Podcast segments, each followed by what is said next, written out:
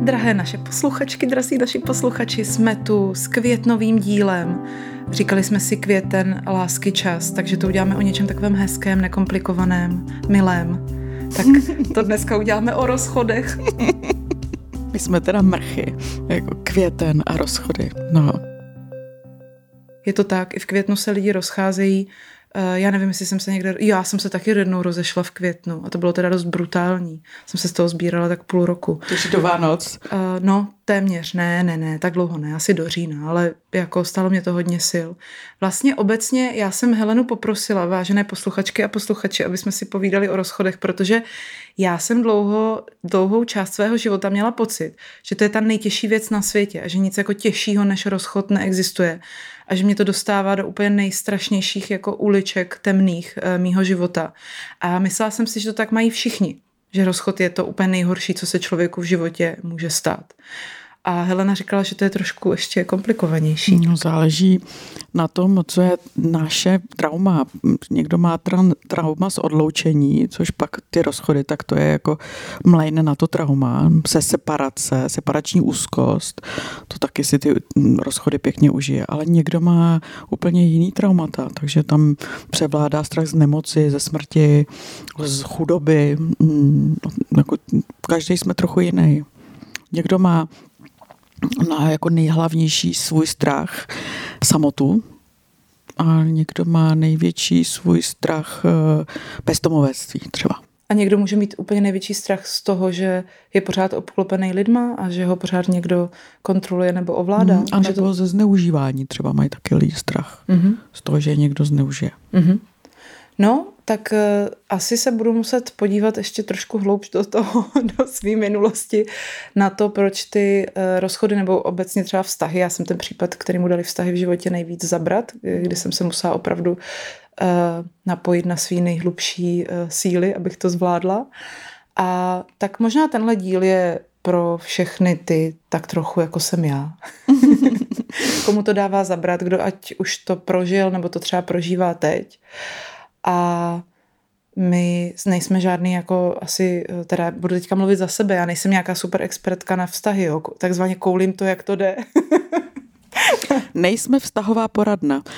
To znamená, na konci tohoto dílu nebudete o nic moudřejší, co se týká rozchodu, než na začátku, ale pojďme přece jenom si dát nějaký záměr a tím záměrem bude pozdílet nějaké obecnější zákonitosti, které se týkají rozchodu, tak abychom se aspoň trochu v tom vyznali. A Pojďme si teda říct, jak to je dneska z rozchody a jak to tak nějak bylo v historii, protože to je většinou o tom mluvíme v těch našich dílech, o nějakém trošku srovnání s tím, jak to měly naše maminky a babičky a prababičky a praprababičky. A tady je to velmi zajímavý, protože žijeme teďka ve velmi specifickém období. Je to tak? Žijeme v období vztahové fluktuace, to znamená, že každá z nás většinou zažije nějaký rozpad vztahu a nejednou. Tak to dříve tak to nebylo. V minulých generacích konec vztahu většinou znamenal smrt moje nebo smrt partnera když bylo ještě manželství po svátost, neexistoval rozvod, tak zažívaly ty ženy strach z odloučení spíše právě v projekci na to, aby se někomu něco nestalo.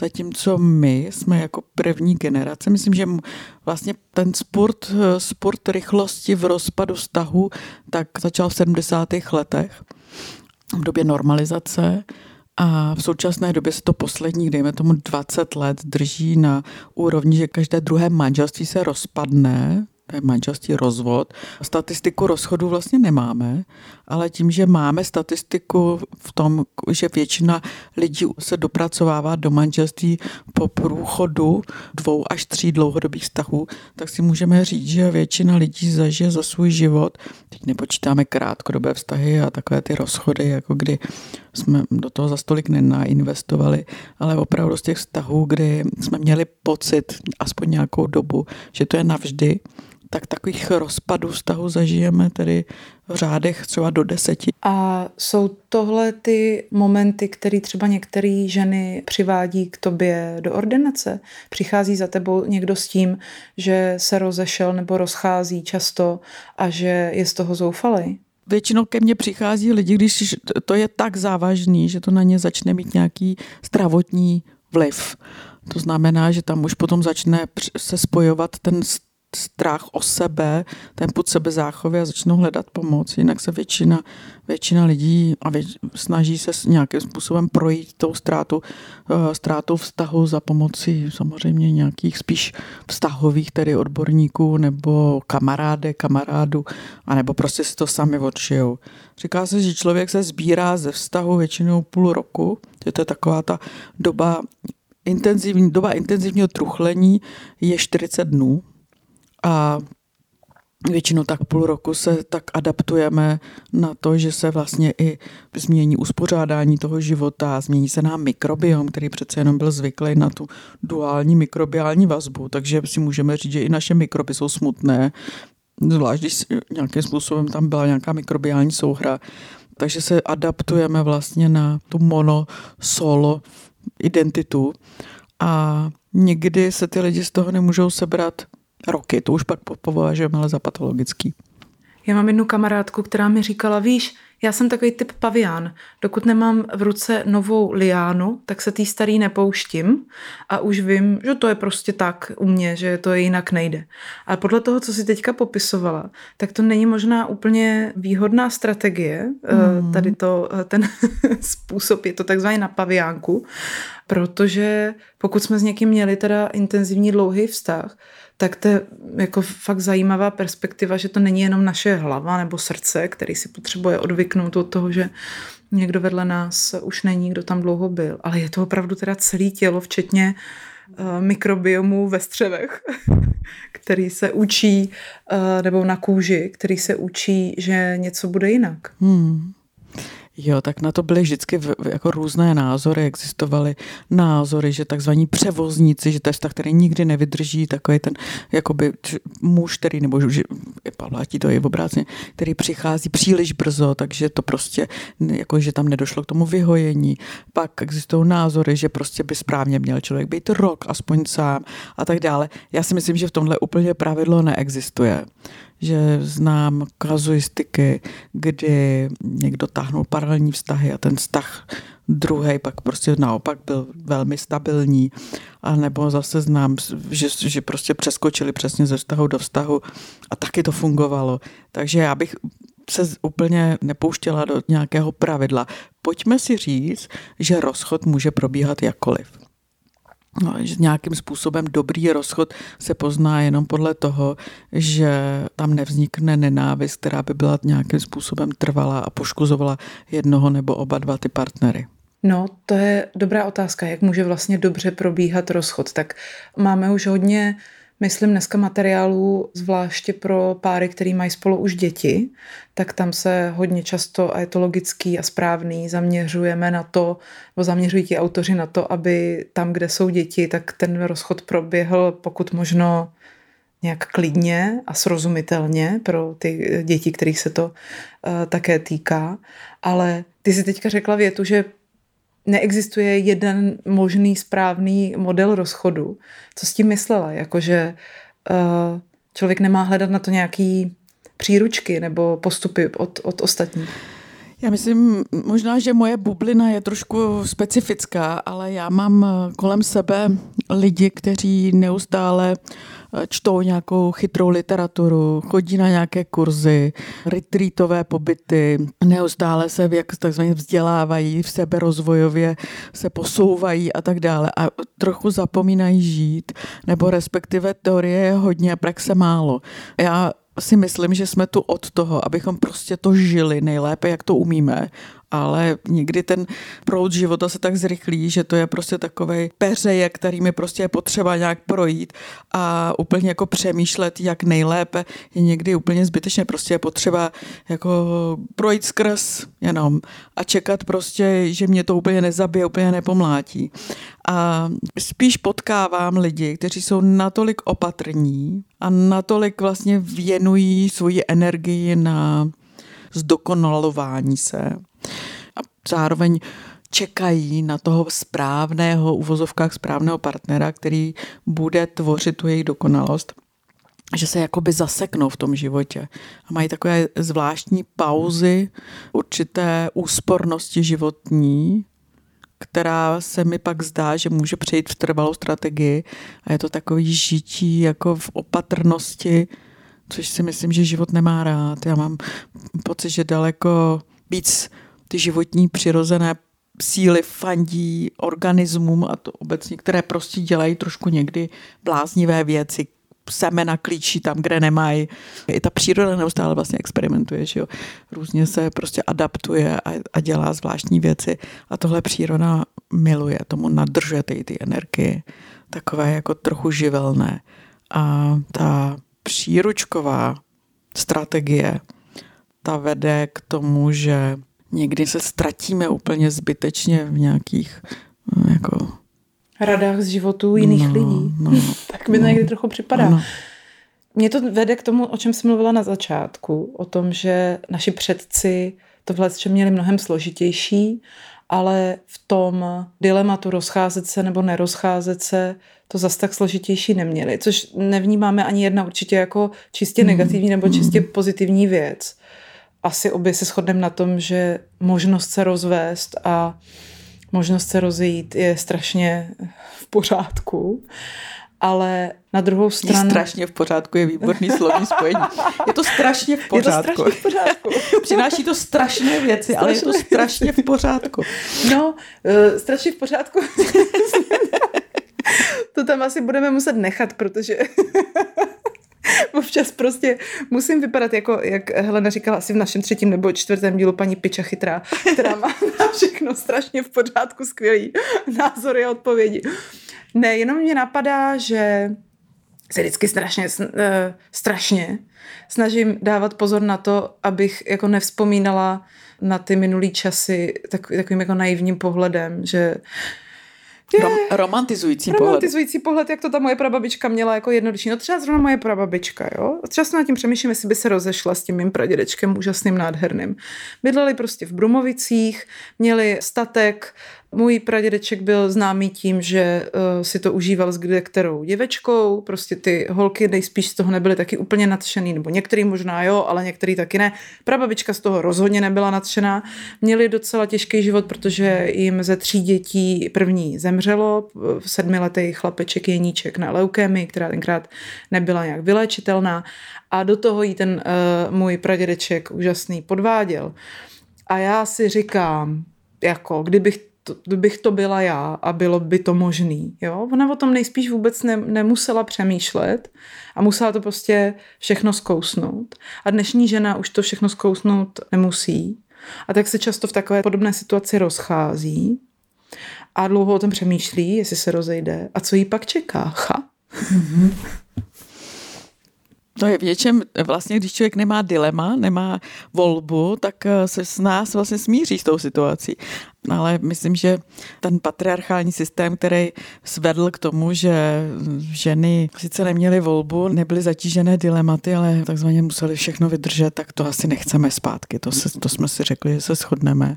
Takže zaplať pámvu za, za tu možnost eh, nějakým způsobem mít tu rozhodovací právo. Já myslím, že ta nová postpatriarchální společnost, která v tuhle chvíli vzniká, tak eh, samozřejmě nebude dokonalá, nebo respektive všechen ten kvas stahový eh, a sociální, tak vždycky přináší nějakou odvrácenou stranu. To prostě tak je, není to možné ani jinak, si myslím. Boží království ještě nejsme schopni tady nastolit. A ta zkušenost rozchodová a i rozvodová, kdy se pak prostě stáváme samoživitelkami a samoplátkyněmi všeho a samorodiči a samostavitelkami a, a, a samoinvestorkami a tak dále, tak e, k tomu patří, je to ten stín ty svobody. Možná, že dcery, které vyrostly v těch rozpadových manželstvích, tak e, k tomu zaujímají takový jiný postoj. Já třeba všímám, když tady děláme anamnézu a rozbor původní rodiny, tak někdy tady už vlastně dorostly ty dcery, které se narodily v 90. letech, to jsou dnešní třicátnice, které zažily už tu úspornost populační, to znamená, už to nebyly ty normorodiny, kde bylo víc dětí, ale byly to třeba jedináčci a zažili situace, kdy se o ně rodiče opravdu roky soudili. Takové ty jako tahanice, kdy to dítě se stalo objektem války mezirodičovské. A tahle zkušenost pro ty ženy je teda extrémně obtížná. To musím říct, že při těch terapiích tam opravdu jako se objevují momenty, které bychom nikdo svým dětem prostě nepřáli a má to i nějaké důsledky pro ně. To znamená, když už teda je ten rozchod, tak by měl být velkorysý. To bych řekla, že asi možná jediné pravidlo, asi úplně jediné pravidlo, které bych zvolila. A to je tohle slovo. Velkorysý. Rozchod by měl být velkorysý. Protože při rozchodu i rozvodu se děje jedna důležitá věc a to je, že se zvyšuje míra manipulace. Vlastně jedná se o nějaký konec, bankrot, ztrátu, něco a to každý člověk vždycky má instinkt, jakmile o něco přichází, tak eh, se vlastně zvyšuje úzkost. To je prostě normální, ale vlastně při té úzkosti tak se o, víc vlastně dostáváme na dřeň vlastnímu charakteru. A ta úzkost prostě je buď to sobecká, bezohledná, válečná, agresivní, um, nevím jaká, podle toho, jaký je ten náš opravdu vnitřní jako charakter. A nebo i při té úzkosti někteří lidé, kteří si velmi, je pak třeba za to vážit, dokážou si udržet velkorysost. A jakmile ten rozchod ve velkorysosti, tak eh, může proběhnout dobře. Pro, nejenom pro ty dva dospělí, ale především pak pro ty děti. Já jsem asi svědkem takovéhohle velkorysého rozchodu byla, protože já jsem z rozvedeného manželství a moji rodiče byli schopní spolu pak ještě kvůli nám dětem odjet spolu na dovolenou, aby jsme ji mohli mít nebo spolu trávit Vánoce a chovali se k sobě velmi hezky, i když se dohodli na tom, že už spolu dál nebudou. A musím říct, že to má i tu stěnou stránku, že jsem viděla takovýto růžový rozchod. a tak když jsem občas v úzkých a mám takový ten pocit, co nastává si v každém manželství, že už takzvaně nemůžu a už to nedám a už tady nechci být, tak si říkám právě, když jsem sledovala ty své rodiče, jestli by ten únik a ten útěk náhodou nebyl vlastně vysvobozením a když to jde udělat takhle krásně, jestli by to náhodou nebylo řešení. Ale myslím, že i tak to stojí za to se rozejít dobře. A tak myslíš, že ten rozchod je teda jako něčím, co by se dalo nazvat hodinou pravdy, že se opravdu jako, když se dostaneme do takovéhohle extrémního stavu, mm. že nás teda vždycky je tam je výjimečně nastává, že se ty, ve stejný čas oba ty partneři dohodnou, že oba nechtějí pokračovat, to je mm. krásný a mm. vlastně jako to se jako většinou to jeden je navrhovatel, jeden odpůrce. Ještě myslím, že to, co by se opravdu mělo změnit, zejména při rozvodu, je, že jeden žaluje toho druhého. My pořád máme rozvod koncipovaný jako žalobu, což si myslím, že prostě už je čas terminologii změnit a mělo by to být nějak jinak nazváno. Protože tam ten jeden musí opravdu přijít s tím, tak si to pamatuju od svých rodičů, já vím, jestli to už po no, těch 20 no. letech jinak, ale že tam musí ten jeden přijít s tím a vlastně jako eh, na toho druhého štkát jako... To už naštěstí není, že už důvod rozvodu se naštěstí u soudu nezjišťuje. To, to jako je velká úleva. To bývalo dřív, že tam musel být uvedený důvod a to už teď nemusí. Ale pořád je tam to slovo žaloba.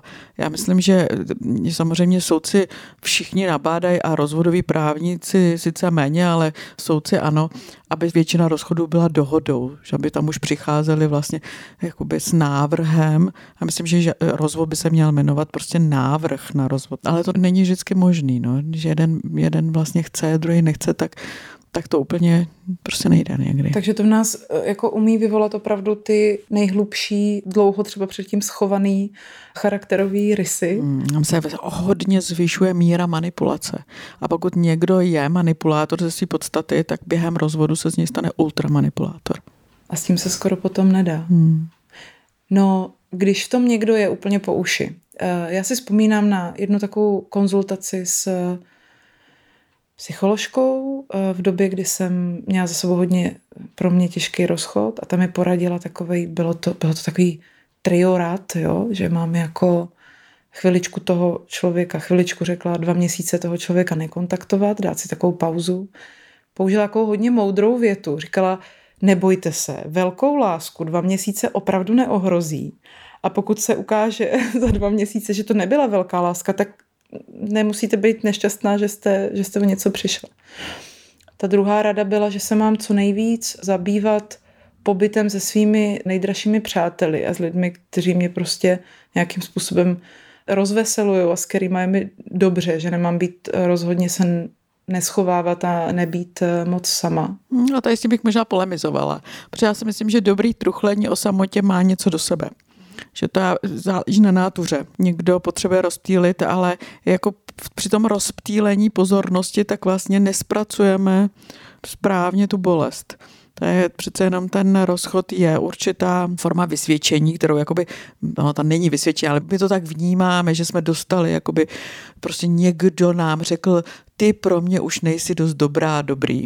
Jo, to je tak jako vždycky ten navrhovatel, i když to tak vůbec nemyslí, že má tomu nějaké třeba i svoje vlastní důvody, proč už nechce v tom stavu pokračovat, tak ale ten, který přijímá ten návrh, tak se cítí takhle jako deklasován. A tam je docela dobrý jako si trochu pobejt v tom s tím svým egem a najít zpátky tu svoji sebehodnotu. Za mě je ideální, když ten člověk se pak dostane do stádia, kdy je mu samotnému se sebou dobře a tady s tím pocitem pak vyráží do světa. No, pak existuje samozřejmě dobře popsaná fáze sociální kompulzivity. To jsou pak ty holky, co vyrážejí do baru a tam prostě paře a stávají se z nich prostě opravdu někdy až takový jako kompatibilní pařmenky, prostě to znamená, mají to určitě hlad vlastně po takových těch projevech novodobě nabitý svobody a Někdy tam je promiskuita, někdy tam je prostě nevím co, jako by taková ta jako někdy fáze prostě až nevázaného veselí, pak se zase uklidně ideálně, teda to netrvá moc dlouho a nenapáchají se v tomhle období nějaké velké škody, ale tahle fáze by přece jenom měla být aspoň trochu zralá nebo už uklidněná, nemělo by to být v té fázi zranění, protože v takové, když takhle propadne téhleté kompulzivitě ten zraněný člověk, tak eh, tak eh, někdy má tendenci dělat prostě pak eh, řídí opilí nebo spí s lidmi, kteří za to nestojí a dělá tam prostě pak ty věci, kterých pak později lituje. Často má člověk takový pocit, že to potřebuje nějak jako dokonale pochopit, proč ten druhý už ho nechce. Má člověk takový pocit, člověk, já jsem, stalo se mi to taky, myslím, že je nás víc, že ti to jako pomůže, když to pořádně pochopíš, když ti to ten druhý jako pořádně vysvětlí. Teda proč nejsem dost dobrá, proč jako uh, potřebuje to slyšet znovu a znovu a dožaduje se toho jako vysvětlení a toho jako pořádného, teda ještě jako dokonalého ponížení do všech detailů si to poslechnout, protože má takový pocit, že mu to jako pomůže v tom ten vztah taky opustit. Jo. Ale pak po čase, když na to člověk nahlídne na tohle období, tak je mu jasný, že si toho třeba klidně tolik nemusel dávat. Jo. Ale co to je za, za tenhle ten jako, řekla bych skoro až nevím, ne, masochistický, masochistický uh, v tu chvíli jako impuls v našich hlavách a srdcích. Jako kdyby jako kdyby tam ta velkorysost ještě nemohla vstoupit. Takový to, že toho člověka, tak jak si čteš eh, v moudrých knihách plných pouček, jako kdyby ho nemohla nechat v lásce jít, eh, a, ale potřebuješ jako se tím strašně prostě zmrskat.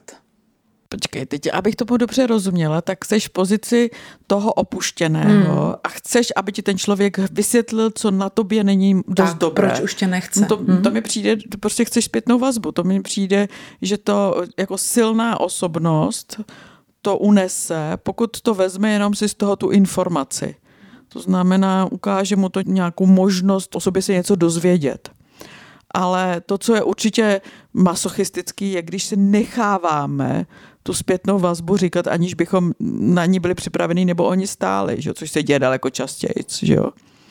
Kdy, kdy na, sebe, na sebe pak ty lidi chrlej prostě nějaký vlastně útoky, urážky, ponížení, což se děje, jakoby to, spíš to chápeme, tohle, to, co si popsala, je, je méně časté. Daleko častější je, že jakoby máme potřebu toho člověka pohanit, Jo, protože nám to pomáhá odejít. Právě nám to pomáhá zmírnit to dilema, který si ty popisoval, který je vlastně bolestivý, že jo? to bolí vlastně se rozhodnu převzít zodpovědnost za to své rozhodnutí, opustím ho a se všemi těmi důsledky, které to pro mě bude mít. To je prostě odvážný rozhodnutí. A protože jsme sraby, a protože prostě se bojíme té bolesti toho rozhodnutí, tak vlastně začneme toho člověka očerňovat. A teď on byl vždycky takovýhle prostě divný a magor a já nevím co, nebo ona byla kráva vždycky. A prostě a vlastně ještě nutíme naše přátele, aby nám to potvrzovali, že jo. A tohle je toxický. To, že vlastně jakoby si sami ulevujeme sobě, aby se nám s nás toho vztahu odešlo, nebo abychom se dokázali s tím vyrovnat, tak vlastně jakoby snížíme hodnotu toho partnera. Jo. To je srabácký. To, že pak eh, ten druhý to musí poslouchat, nějaký takový invektivy, tak to si myslím, že moudrý člověk, a to je bohužel daný věkem, když samozřejmě scházíme ve 20, tak je to mnohem obtížnější, než pak třeba v 50, ale určitá moudrost toho příjemce je pak v tom, že on to poslouchá, tu zpětnou vazbu negativní, šílenou prostě a umí už si z toho vybrat, co je pravda co není pravda. Že jo? Slyší tam vlastně, kdy to je jenom prostě jako takzvaný vyblití se nějakých prostě hnusů. A slyší, když tam je něco, co je, jak si říká, užitečná zpětná vazba, kdy aha, takže on říká, že jsem lakomák, možná na tom něco je, možná bych mohla si ošetřit nějaký svůj vztah prostě k výměně energie třeba. Tak to, to, to je fajn. To je, to je prostě vzácná příležitost, že se o sobě můžeme něco dozvědět. Já jsem se tě jednou ptala, jestli za tebou přichází někdo a ptá se tě, jestli se má nebo nemá rozejít. Protože moje představa o té terapeutkách nebo lidem, kteří pomáhají jiným lidem se vyznat v životě, tak byla, že ty lidé to mají tak všechno nastudovaný a ví, kdy už je třeba něco toxický a kdy ještě je to dobrý, že umí poradit tohle. A jednou jsem se ptala jedné terapeutky, jak člověk pozná, že už se má rozejít. A ona říkala, to, to co ty, ha, ha, ha, to nikdo zvenku určit neumí, ale dala bych si pozor na to, a to vlastně se shoduje s tím, co taky naznačuješ ty, když ten vztah začne se projevovat jako nějakou nemocí, když ten člověk rekognostikuje, že ten vztah mu jako opravdu už jako psychosomaticky nějakým způsobem nabourává jeho zdraví. A to já bych šla ještě dál, že i dokonce, když opravdu už máme náhled a cítíme, že ten vztah je toxický a že nám třeba i ubližuje zdravotně, že prostě jdeme jako energeticky do háje, tak já bych ještě i v tomhle případě byla opatrná zasahovat zvnějšku do toho vztahu, protože my vůbec nevíme, proč ti lidé jsou spolu a jaký to má nějaký vyšší účel. Samozřejmě jsou vztahy, kde ty lidé jsou spojení na různých úrovních, prostě emočních, sexuálních, materiálních, duchovních a to, že někdy ten vztah je takzvaně sebeobětující se, kdy vidíme, někdy to vidíme zvenku, to vidíme líp než možná zevnitř, že, že vidíme, pane bože, proč s ní je, nebo proč ona s ním je, když prostě on chlastá třeba, nebo něco, nebo vidíme, jak ta osoba chátrá úplně před očima, a, ale někdy tomu opravdu může mít nějaký vyšší smysl, který my z vnějšku vůbec nemůžeme postřehnout. Někdy tam jsou ti lidé zakleslí svými stíny, a řeší tam svoje něco si mezi sebou, vůbec nemáme šanci změšku načíst. Takže prostě platí to svatý, s tímhle vám nikdo neporadí. No, Tohle spla... vám nikdo říct nemůže, no, jestli máte nebo nemáte ne, se já to, to, já, to, to, musím říct, že jako abych já z vnějšku mohla někomu říct, jako rozejdi se, to, to, to že existují takový ty pravidla, jako že přes domácí násilí nejel vlak. Jo. Jakmile tam je domácí násilí, rozchod. Jo.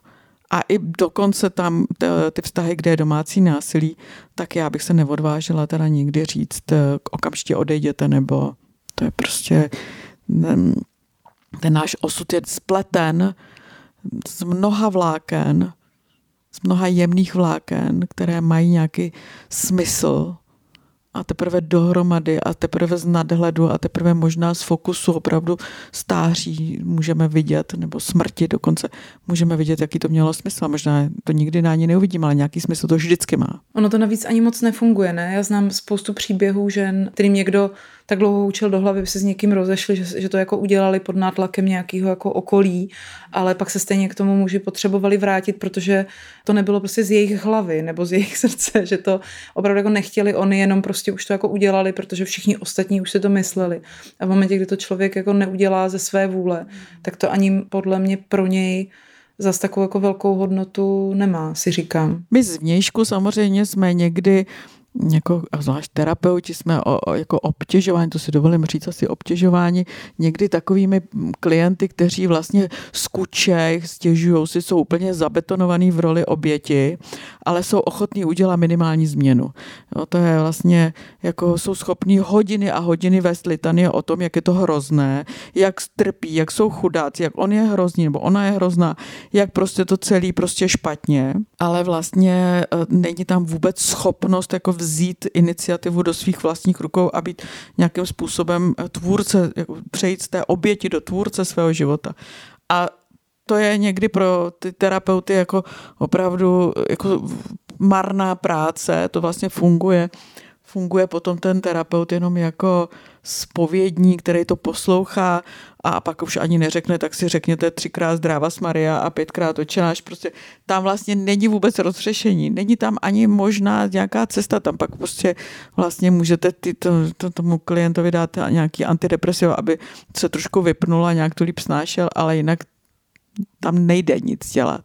Jo, proto vlastně ta cesta potom vede přes ten náhled, že ta role oběti nám neprospívá, ale to se netýká toho partnera ani toho vztahu, to se týká té osobnosti, jak, jako, jak je vystavená ta osobnost. Někdo prostě v té roli oběti potřebuje být a i když toho partnera opustí, tak stejně znova do té role oběti v nějaký, v nějaký jiný situaci bude to prožívat prostě dál. Dokonce, že já jako tím, že jsem pracovala i se starýma lidma, tak si přesně pamatuju, že ty ženy někdy opravdu, říkali jsme tomu plačky, prostě tak nejdřív jako prostě hořekovali nad tím manželem, jak je ten manžel hrozný, jak je to manželství hrozný, pak manžel umřel, pak hořekovali dál, jak je to hrozný být tou vdovou a jak ty děti nevděční. Vlastně nic nezměnilo. Jo, to je prostě na, jako design té osobnosti. No a tak a, a to je to vlastně nesouvisí se vztahem. Tak existuje vůbec něco takového univerzálního, když se člověk eh, prochází tím rozchodem a je opravdu, opravdu zoufalý. Ty si říkala čas, klid, jako při každé ztrátě, mít čas na to si to odtruchlit, zkoušet přijmout možná časem zpětnou vazbu a něco si z ní vybrat, to, co člověku připadá smysluplný a kde se vidí, kde se poznává tak aby ten rozchod k něčemu byl. Když eh, má k něčemu rozchod být, tak by mohl být k tomu, aby v tom příštím vztahu jsme třeba ty věci zkusili dělat líp? Hmm. Já bych řekla, že nejbolestivější jsou rozchody žen eh, mezi třicítkou a čtyřicítkou, když nemají založenou rodinu. Kdy už vlastně nějakým způsobem jakoby věří, že ten vztah je ten eh, rodinotvorný a pak dojde k rozchodu bez toho, že by se podařilo jim tu rodinu založit, tak tam bych řekla, že to je nejbolestivější, když my nemůžeme samozřejmě zase paušalizovat, ale tam, mm, tam bych ještě dodala, jak se řekla, ten čas, tak tam občas vydávám takový ty příběhy, že prostě vlastně přetahli v nějakém rozpadajícím se vztahu svoje nejplodnější roky jako neměli odvahu vlastně ten vztah rychle ukončit nebo včas ukončit a prostě v nějakém marném doufání prostě to nějak prodlužovali. A pak nakonec prostě se třeba rozešli, když jim bylo 35, z toho dva roky se z toho dostávali, pak než někoho našli, pak, a pak eh, prostě vlastně už eh, ve 40 se jim prostě nepodařilo mít dítě. Tak tohle bych řekla, že takový scénář, který relativně je docela častý a tam vidím jako určitou toxicitu, tu váhavost, tu zakleslost v nějaký rutině, rozptýlení se nějakými detaily. Já mi si dovedu představit, že nějaké jiné ženy, které nežijou tak složitý život, nejsou tak rozptýlené to, tady tím vším, čím my jsme, tak by prostě eh, jako mm, takový, takový vztah, kde prostě se jakoby to k ničemu nevede, tak by okam, ukončili okamžitě, vůbec by se s tím nepárali. Jo? Nechce si mě vzít, nech, nechce mi udělat dítě, tak nazdar aby byli rychle hotoví. A my tady z nějakého důvodu vlastně jsme se dostali do určité, jakoby, že ty vztahy jsou takové polovztahy, velmi takové jako nedefinované vztahy, že vlastně nevíme úplně přesně, nebo jako nejsou to manželství, ty závazky jsou takové velmi jako jenom tak jako naznačené, ta angažovanost v tom vztahu je taková vlastně jakoby málo vyjádřená a to teda velmi lehce ty ženy přetáhne přes ty nejplodnější roky a, a jak šlus. To teda uh jsem několikrát říkala některým svým kamarádkám, že jsem měla obrovský štěstí, že jsem potkala když se mě ptají lidi na to, jestli to je výhoda mít o deset let staršího manžela, tak si vždycky říkám, že to bylo fantastický v tom, že jsem si neprošla tady těma pár lety jako některými eh, kamarádky, kdy jako vlastně přemlouvali toho stejně starého muže, jestli by náhodou už jsme se nerozhoupali a nemohli mít ty děti a tohle to jsem viděla jako velmi vyčerpávající, eh, to, to potvrzuju. A pak je tady ještě jeden zajímavý fenomén a to je ten fenomén ty jako druhý mízy chlapů, jo. To je taková, to, to mám taky kamarádky, který prostě, kterým je kolem těch 55 a 50 a uh, jeden, jedný ty kamarádce to dokonce ten manžel opravdu takhle řekl, tak tu kliše větu, víš, já chci ještě žít. já to teďka používám. co vedle tebe umírám. no, já teďka používám ve slam poetry jako takový vtip. Všichni tomu rozumí, vlastně, když tuhle větu řekneš, nezlob se, já chci ještě žít, tak eh, všichni si dokážou představit, co to je jako za situaci. Ale říkám si, z toho, jak mluvíš o holkách nebo ženách mezi 30 a 40, že tohle to není tak zoufalý, protože většinou je tam už nějaká rodina, už, je, už se něco stihlo v tom životě, už se něco vybudovalo. A je to jiný určitě, než, tady, než, než mezi tím 30. a 40. rokem. Ale je tam většinou spojený s takovým jako ob, obřím pocitem zrady, že jsme to teda všechno jako spolu absolvovali, odmakali dost často jenom ta žena, co se týče nějakých domácích prací a péče o děti. A on si dovoluje prostě přijít s tím, že chce ještě žít. A ona si říká, cože, to jsem měla říct já. Tohle jsem, to je na konci nějaké disneyovské pohádky, taky to, to jsem, to jsem, to jsem, to jsem přece měl říct já, tak tohle si vždycky vybavím, nějaký prasátko to tam říká. Že ta žena jako na něj kouká a říká, cože, kdože tady nežil. tak uh, myslím, že to je taky jako hodně častý fenomén, který se objevuje a jak je možný, že ženský nemají druhou mízu, nebo mají? Že jak si to uděláš, tak to máš. Za mě v tomhle věku, jako pokud nemají malí děti, to už není zas takový příběh. Myslím si, že to byl příběh dřív v předchozí generaci. Myslím, že Olga Somerová o tom natočila takový ten eh, to, eh, dokumentární film O čem ženy nesní. Že, tak tam popisovala přesně ty opuštěné padesátnice, které neměly žádnou práci, kariéru, protože se starali, starali o manžela a o děti a eh, ten manžel šel žít ten svůj život a oni zůstali někde v pronajatém bytě. Tak to byla generace jedna, která byla opravdu zasažená tady tou svobodou, která vlastně, kterou začaly více využívat muži než ženy. Ale to bych řekla, že v dnešním ženám už se nestane, že by prostě zůstaly bez koruny, bez práce, bez, že by prostě ženy v domácnosti už jako prakticky neexistují, že každá žena vlastně něco dělá. To znamená, že pokud se jí to stane, a má už děti, nepadá rovnou teda na dno, sociální dno nějaké samoživitelky, tak je to prostě jako za mě situace, která se dá vydržet a zvládnout. To, že to třeba není fér, tak to patří do toho, do té naší adaptability. Nám se pořád dějou věci, které nejsou fér. To je prostě normální. A pořád se dějou věci nečekané. A to je právě o tom, že ta příroda neustále vlastně prověřuje jakýkoliv organismus, jestli půjde do dalšího kola, anebo jestli teda vypadne. To tak je, to je jako změna je základ evoluce. A já, já znám spousty žen, který po té, co prodělali ten primární šok, ty jakoby informace, která vypadá ze začátku, že to je výhoda pro toho muže, tak úplně obrátili skore. Že ten muž, který šel konečně žít, tak najednou zjistil, že to není taková legrace, nemít ten servis domácnosti a ty ženě se uvolnily ruce a rozjela to, začala konečně prostě nějakým způsobem dělat to, co chtěla a nemohla, nebo brala ohled na to. Takže to já bych vůbec jako... Takže začala žít. No začala žít ona a to je to, to prostě, každý může začít žít kdykoliv, jako, že tam, tam, je, tam je opravdu jakoby jediná výjimka, která si myslím, že v některých kulturách je dokonce daná zákonem, a to je opuštění matky malých dětí. Existují kultury, kde se nesmí žena do věku tří let dítěte opustit protože prostě, když kojí, má miminko, prostě, nebo i to batole potom, tak je to opravdu, nemůže chodit do práce, to je prostě náročný. A tohle si myslím, že je jako období opravdu hájen, hájené, hájené a mělo by být hájené. Já jako si nedovedu představit, že bych tolerovala opuštění ženy s miminkem nebo dokonce s několika malými dětmi to je jediný období, kdy si myslím, že to není vůbec genderově vyrovnané. Známe případy, že muž opustí ženu prostě v tom nejzranitelnějším období. Já mám kamarádku, která se vrátila z porodnice a měla vystěhovaný byt. A je zajímavý, že jsme se posunuli v té společnosti už tak jako daleko, že vlastně někdy si říkám, že takzvaně všechno se může.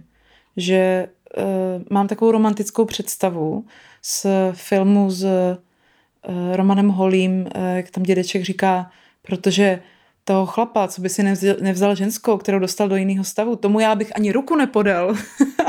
a já mám takovou romantickou představu, že tohle to pořád platí a ono už to moc neplatí. Ono už, tak jak jsem mluvila na začátku o tom rozvolnění, který vede k tomu, že se lidi častěji uh, rozchází, tak s tím je spojená i tahle ta jako taková volnost všeho, jo, že je možný vlastně, že se tohle může stát a tomuhle muži, který eh, vystěhoval uh, ty věci z, z bytu svý ženě, která zrovna porodila jeho dítě, tak nebyl exkomunikován z největší pravděpodobností ze své rodiny a ze společnosti. Jako ne, někdo třeba vohrnul v obočí, se tak představuju, že hele Romane, to si ale nemusel, tohle, to je blbý ale eh, dokážu si představit, že ve starších dobách by to buď vůbec neudělal, protože by tušil, že to není možný, že to takhle vůbec nejde, anebo že by ta reakce byla silnější. Tak tady si dovolím být konzerva konzervativní a e, vyvolávat zpátky duchy takového jako... Říká se tomu sociální ostrakismus.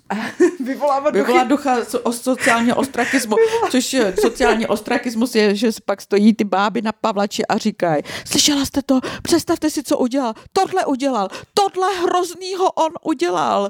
Jo? A on pak prostě jde a ty báby si odplivnou. To je sociální ostrakismus. Přesně tak, tak aspoň ty báby.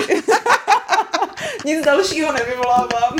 Nechci, aby mi někdo mučen ani opalován u kůlu, ale uh, prosila bych aspoň, když už se stane něco takhle extrémního, aby ten, komu se to stalo, tak se mu dostalo nějaký podpory toho okolí, třeba tím, že se uzná, že se stalo něco intenzivního. Jo, myslím, že ta, ta funkce tohohle, tohohle druhu jako odsouzení té společnosti měla vlastně pro toho člověka, kterýmu se to stalo, i tu funkci, že uh, cítil, že je uznáno, že se stalo něco opravdu uh, extrémního výjimečného. Ten sociální ostrakismus dříve byl opravdu mocný a, a silný, že jo? Třeba ono se to dělalo na obě dvě strany. Třeba Anna Karenina, která opustila svého muže a dítě, tak zemřela vlastně na sociální ostrakismus, že jo, ten, tam ji nepustili, jestli si pamatuješ, ne, nepustí ji vlastně na ten ples, protože prostě má nemanželský dítě s hrabětem Vronským, že jo, prostě tehdy ještě rozvod nebyl prostě možný, takže ona vlastně byla úplně jako sociálně knockoutovaná a vlastně skočila pod vlak, protože to nebyla schopná unést. Takže ten sociální ostrakismus měl i svoje oběti, ale přesně si zároveň působil preventivně. Přesně to, jak si to popsala. Ono prostě to si každý rozmyslel, než jakoby udělal něco takového, aby, aby, byl, aby pocítil vlastně jakoby odsouzení z té společnosti.